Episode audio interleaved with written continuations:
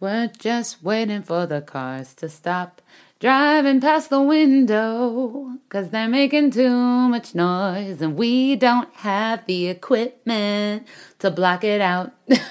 Are we good? Okay, I think we're good. Welcome to another episode of What in the Actual Factual. I'm realizing my notes setup isn't really good with the mic, so hopefully they won't hear a rustling of paper too much. Anyways, greetings, holiday shoppers, and all you online clickbaiters. This is for you. Well, for the bad ones, I say. Not really the bad ones. I, we won't say bad. Let's just say rude. Because we've been seeing a lot of complaints on the interwebs about the US Postal Service and how their packages aren't going to arrive in time for the holidays and they suck and there are all these memes and small businesses are also getting horrible responses from customers blaming them for the delays, as well as harassing them for tracking information. So small business owners are constantly checking, you know, the tracking for their packages of their items, trying to, you know, give the best customer service possible, you know, and it's just I don't know who these people are, but they are choosing to be pretty selfish during the most difficult time in the history of our country. They are shitting on the Postal Service because they can't get their mail on time. Now, I understand if it is for a medication or an important bill or a check or money of some sort. I get that. But if it's for just packages and stuff, I'm sorry, but you've either been blissfully unaware and living under a very sparkly, bedazzled rock for the whole of 2020, or you just haven't made the connections. So that's what we're here to do. Let's take a little walk down memory lane, shall we? August of this year, the past summer. Doesn't seem too long ago, does it? Well, President Trump announced that he would hold up the funding for the U.S. Postal Service because he wanted to make it harder for people to safely and securely vote by mail during a global pandemic, which was pretty freaking necessary. We all remember that. It was covered in multiple news outlets. And also remember that the Postal Service's financial structure has been in jeopardy for years now. It ran a deficit of $8.8 billion in the last fiscal year, and they were in talks with the Treasury Department to get a $10 billion line of credit for the agency, which was included in the CARES Act, which, remember, was approved by Congress this past March. Thing is, it hasn't happened. Without significant financial help, the U.S. Postal Service will run out of cash and slow down. Now, let's go back a little further. Remember on June 15th of this summer, we got ourselves a new Postmaster General? Now, that was North Carolina businessman Louis DeJoy. Now, Louis DeJoy is no stranger. He has given millions of dollars to the Republican Party for years, as well as $1.2 million to the Trump campaign. Now, why should we have a person who has contributed millions of dollars to the Republican Party and candidates and was also in charge of fundraising for the Republican National Convention a postmaster general when, frankly, that person should be bipartisan? I really liked what Representative uh, Gerry Connolly from Virginia said to NPR about DeJoy's appointment. He said, quote, The idea that we would appoint and accept the appointment of a partisan political donor with no credentials is reckless and irresponsible and a stick in the eye by the Trump administration to a service Americans count on every day, end quote. Well, his first order of business once he was appointed reducing overtime for employees, and removing mail sorting machines. Do you guys remember this? According to an article by the Washington Post, a grievance was filed by the American Postal Workers Union saying that the Postal Service would remove 671 sorting machines, which are capable of sorting, get ready, 21.4 million pieces of paper mail every hour. That's insane. And to compare, the Postal Service handles up to 500 million pieces of mail each day. Now, granted, these cutbacks were apparently part of a plan put into place a while ago because, well, people aren't sending letters as much as they used to. And a lot of bills are now being done, the statements, you know, are available online. And, you know, it's all packages now for the most part.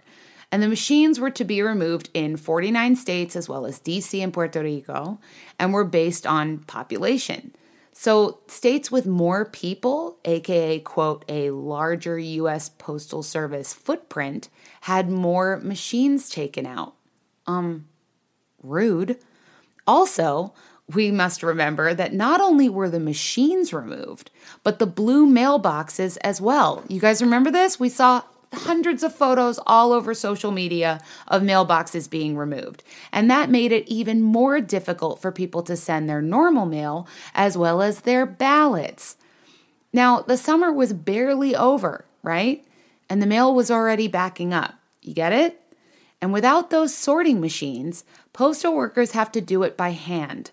Now, can you imagine sorting through millions of pieces of mail each day by hand? That's insanity. And think about the overall process. You know, there are barcodes for tracking items throughout it, the sorting period, as well as the size of the letter or small package and weight. And lest we forget, you need a lot of postal workers to do this job. When there are budget cuts, not as many workers are going to be present in each branch to do this sorting. I remember waiting in line to mail a package recently, and only one postal worker was at the counter to help people. And I overheard a customer in front of me say, Is it because of COVID that you're the only one out here? And she replied, Well, that's part of it, sure. And I knew. Removing sorting machines in the middle of a pandemic was not the move. Politics and budgets, you know, be damned. And since the beginning of this pandemic, pandemic, whoa, millions of Americans have been ordering everything possible online, both for their own safety and efficiency. Everyone's shopping. And couple that with the budget cuts of the US Postal Service and massive spikes in the spread of COVID, as well as surpassing a devastating 300,000 deaths. And now private carriers such as UPS and FedEx cutting off deliveries from various retailers, therefore sending those orders of yours to, you guessed it, the US Postal Service. And what does that mean? It means you've got yourself one hell of a shit show holiday season.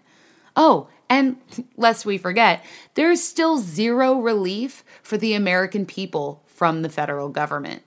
Meanwhile, Around the world, countries like Canada are providing citizens up to $1,400 per month, Australia just under $2,000 per month, Ireland around $1,700 per month, the United Kingdom up to $3,084 per month, Denmark up to $3,288 each month, and France and Germany coming for the win providing up to $7,000 per month to their citizens. Come on. So, as many of you continue to add to cart, know that according to Adobe Analytics, online sales are expected to reach up to $189 billion this month. And the backlog of packages and mail threatens to also throw a giant wrench into the upcoming Georgia, Georgia Senate runoff elections. So instead of complaining, especially to the post office and the small businesses who need our support now more than ever, think about the importance of holding our federal government accountable. And be patient. If you have a regular postal worker who drops off your mail each day, if you can afford it, maybe leave them a tip this holiday season, or leave out a goodie bag of cookies, a gift card, or even a simple note thanking them for what they do. And delivery workers are out there in this ridiculousness all day, every day. UPS, FedEx, and Amazon are included. People are trying to support themselves and their families just as much as the next person. So don't be that asshole who tracks their package and then complains, ugh, Great, it's coming via USPS. Especially on the internet for all to see, you know, because that's not cute. Be grateful that you even have this. Because in other places around the world, packages and mail take weeks no matter what. Take your aggravation and turn it into action. You know, zero tax dollars are used to operate the U.S. Postal Service. They rely on postage sales, products, and services provided at each branch. And if half, just half of Americans buy a book of stamps, the U.S. Postal Service could raise up to $1.5 billion.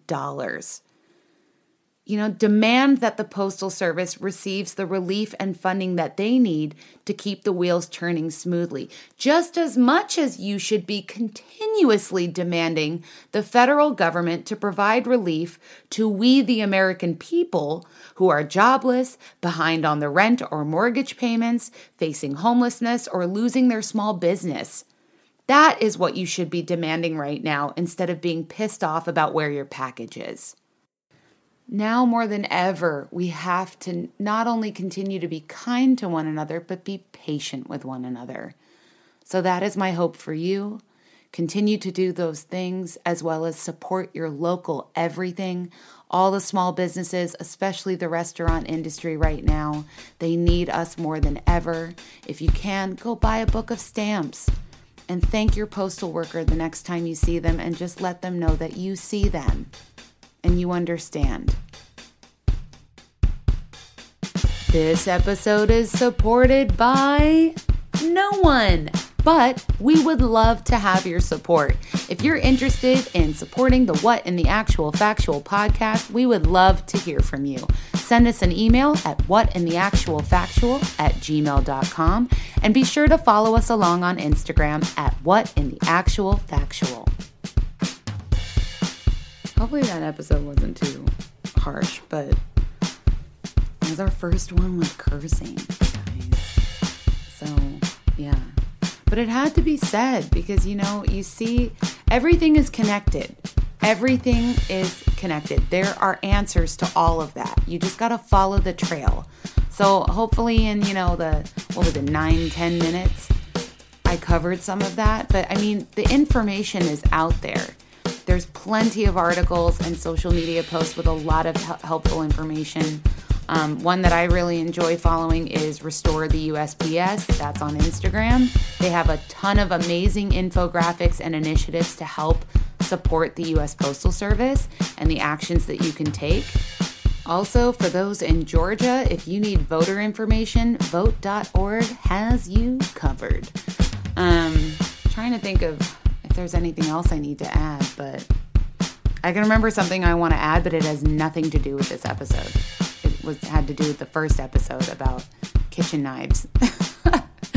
I was just upset because I forgot to also mention as an alternative chef's knife is a santoku knife, which they're kind of cool. They curve downward, like, you know, whatever. But I'm mad that I didn't mention that. And then there's also another knife called a nakiri knife, and that's but that's mainly used for like chopping vegetables and stuff. So I guess okay, I guess I'm mentioning that right now in this episode that has nothing to do with cooking.